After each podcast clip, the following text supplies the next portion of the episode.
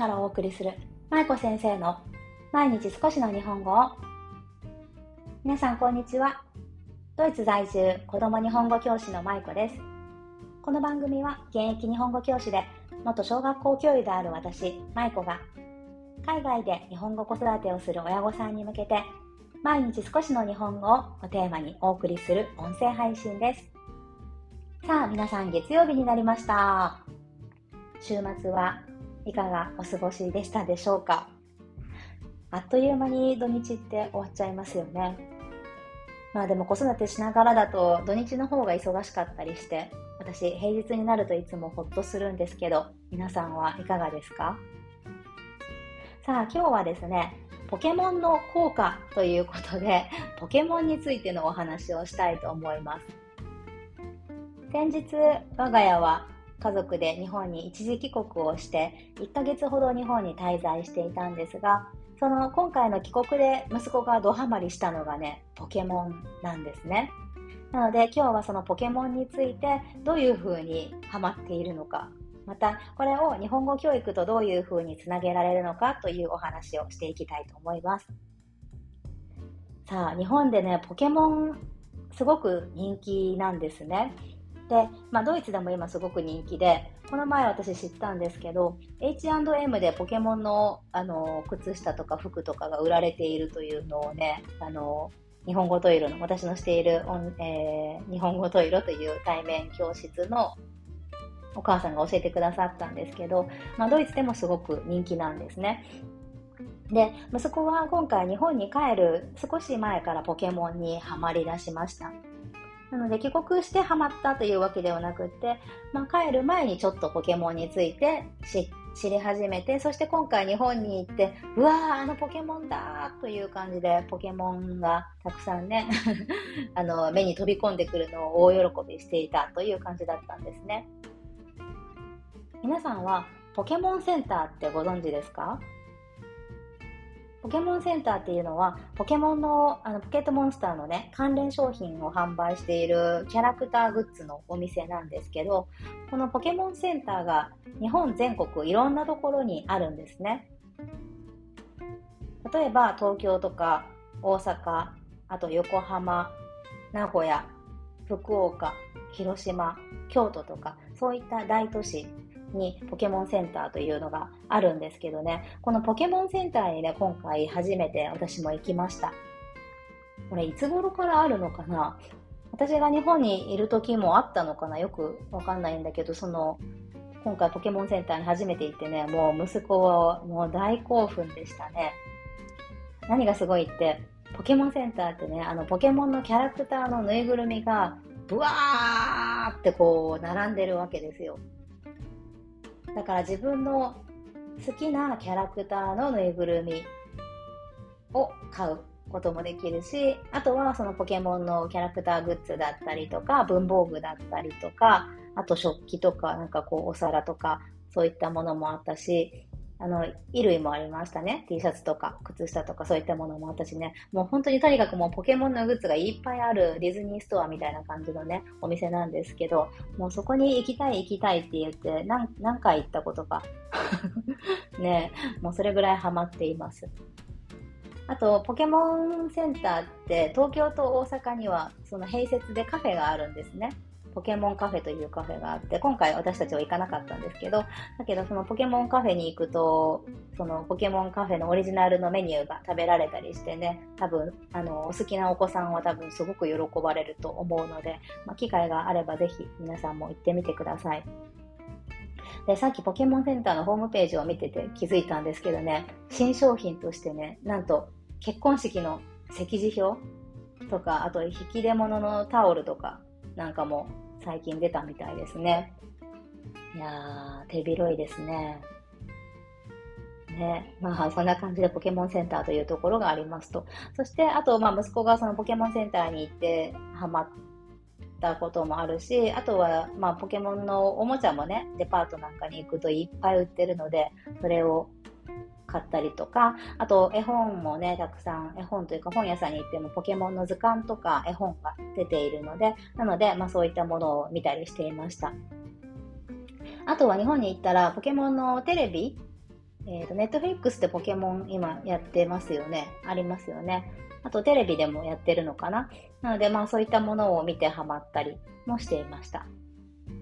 もうね、ポケモンの効果すごいですよ。私今回日本に帰国して息子の日本語力って結構まあ結構というかまあちょっと伸びたかなぐらいの感じかな。まあでも伸びたは伸びたんですよね。ですごくまあいい効果があったなと思うんですよ一時帰国は。でもそのなんでその効果が出たかっていうとやっぱりポケモンの力がすごく大きかったと思うんですよね。日本に行って彼がその息子が欲しいと言ったポケモン図鑑を買ってあげたんですけど、そしたら、ポケモンってね、名前がすべてカタカナになっているんですね。ピカチュウとか、なんだろう、リザードンとか、ゼニガメとか、私あんま知らないんですけど、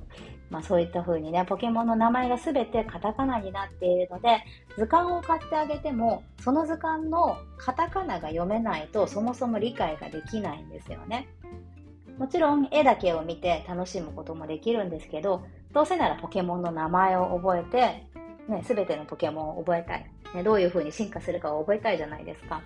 なのでもう息子は必死でポケモンの図鑑を見ながらカタカナを頑張ってね、読んでいました。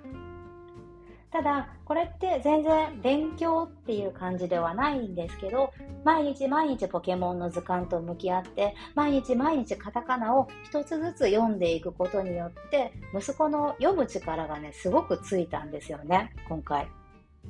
カタカナが読む、カタカナを読むスピードも速くなったし、あと文章が書いてありますよね。このポケモンはこういうポケモンですっていうような説明があったりとか、ね、それぞれのページに書いてあるちょっと長い文章も、ドイツに、えーと、日本に帰国する前はちょっと長い文章に彼は抵抗があったんですよ。あんまり読みたがらなかったんですけど、でもそのポケモン図鑑に出てくる文章はね、割と自分で頑張って読んでいました。で、その、やっぱり子供が好きなものから伸ばしてあげるって本当に大事なんだなっていうのを今回改めて感じたんですね。今、私の息子はポケモンにすごく興味を持っています。だからポケモンへのこう熱が 熱量がすごいし、だからポケモンのことだったら今何でも彼は学びたいわけですよ。ね、ポケモンと関わることだったら。なのでこういう時にタイミングよくそのポケモン図鑑を買ってあげて、カタカナとかひらがなに触れられ触れられるようにしてあげたりとか、あと、ポケモンのテレビを見せて、ポケモンのアニメを見ながら日本語を習得したりっていうようなことにつなげていけるとね、すごくいい伸び方をするんじゃないかなと思うんですよね。今までカタカナがスラスラ読めなかったけど、今回のポケモンの効果で彼はすごくカタカナに対しての抵抗がなくなったし、あと、あの、ゲームの攻略本とかもそうですよね。やっぱり日本語が読めないと攻略できないっていうものもありますよね。日本語、あのひらがな、カタカナ、漢字が読めないと攻略できない、次に進めないっていうようなものをあえて与えることで、それが子供の成長につながる。日本語力のアップにつながるっていうことがあると思うんですね。なので、今子供が何が好きなのかっていうことを見てあげて、そこにつなげていくためには、そこを日本語教育につなげていくためには、どういうふうに親が周りの環境を整えてあげてあげたらいいかっていうことをね、考えていくのが、すごく、まあいい、親も子供もこう負担が少ないやり方かなというふうに今回改めて思いました。ね。あと、えー、ポケモンの話の続きなんですけど、日本語トイロの親御さんにこれも教えていただいたんですけど、えー、ポケモンのアプリでね、ポケモンスマイルというものがあるんですね。皆さんご存知ですか？このポケモンスマイルは何のアプリかというと、歯磨きをするときに使うアプリなんです。歯磨きって子供は結構嫌がったりしますよね。で、うちの息子も歯磨きがあんま好きじゃなくって、歯磨きしなさいっていう風に言うと、えー、今やりたくないとか、後でっていう風にいつも言ってたんですが、このポケモンスマイルというアプリを取り入れてからは、彼はね、もう毎日すごく楽しんで歯磨きをしています。どんなアプリかっていうと、ポケモン、歯磨きをするときにね、ポケモンのキャップ頭にかぶる帽子が出てくるんですけど、自分の顔を画面に映して、で、そのキャップが自分の頭に乗っているようなこう合成写真みたいな感じに なって、自分の顔を見ながら歯磨きをする。ね、頭にポケモンのキャップをつけて歯磨きをするというような感じで進んでいくんですね。そして歯磨きが終わると1匹ポケモンをゲットできるというような仕組みになっています。で全部で150匹ちょっとかなだったと思うんですけど、まあ、そのポケモンをね、日々集めていく楽しみもありますし、そしてそのキャップも数が増えていくんですよね。一つゲットすると、また次回、次回というか何回かやっていくうちにまたキャップの数が増えたりとかしてそういった楽しみ方もできたりあとポケモンの集めた図鑑自分が集めたポケモン図鑑も見えるようになっているのであ積み上げてきた成果があ自分はこういう風に今これこれだけのポケモンを持っているんだなっていうことが目に見えて分かったり、ね、そういう風な効果があってすごくね効果じゃないそういう風なあの面白いところがあってすごくいいアプリなんですそしてこれ無料なんですよ実はポケモンスマイル。今日の、えー、チャプターのところにリンクを貼っておくので、もしよかったら皆さん見てみてください。ポケモンスマイル。ね、とってもおすすめのいいアプリです。日本で使ってたらね、うちの、あの父親と母親も、そのアプリいいねっていうことでね、すごく興味津々で見ていました。はい。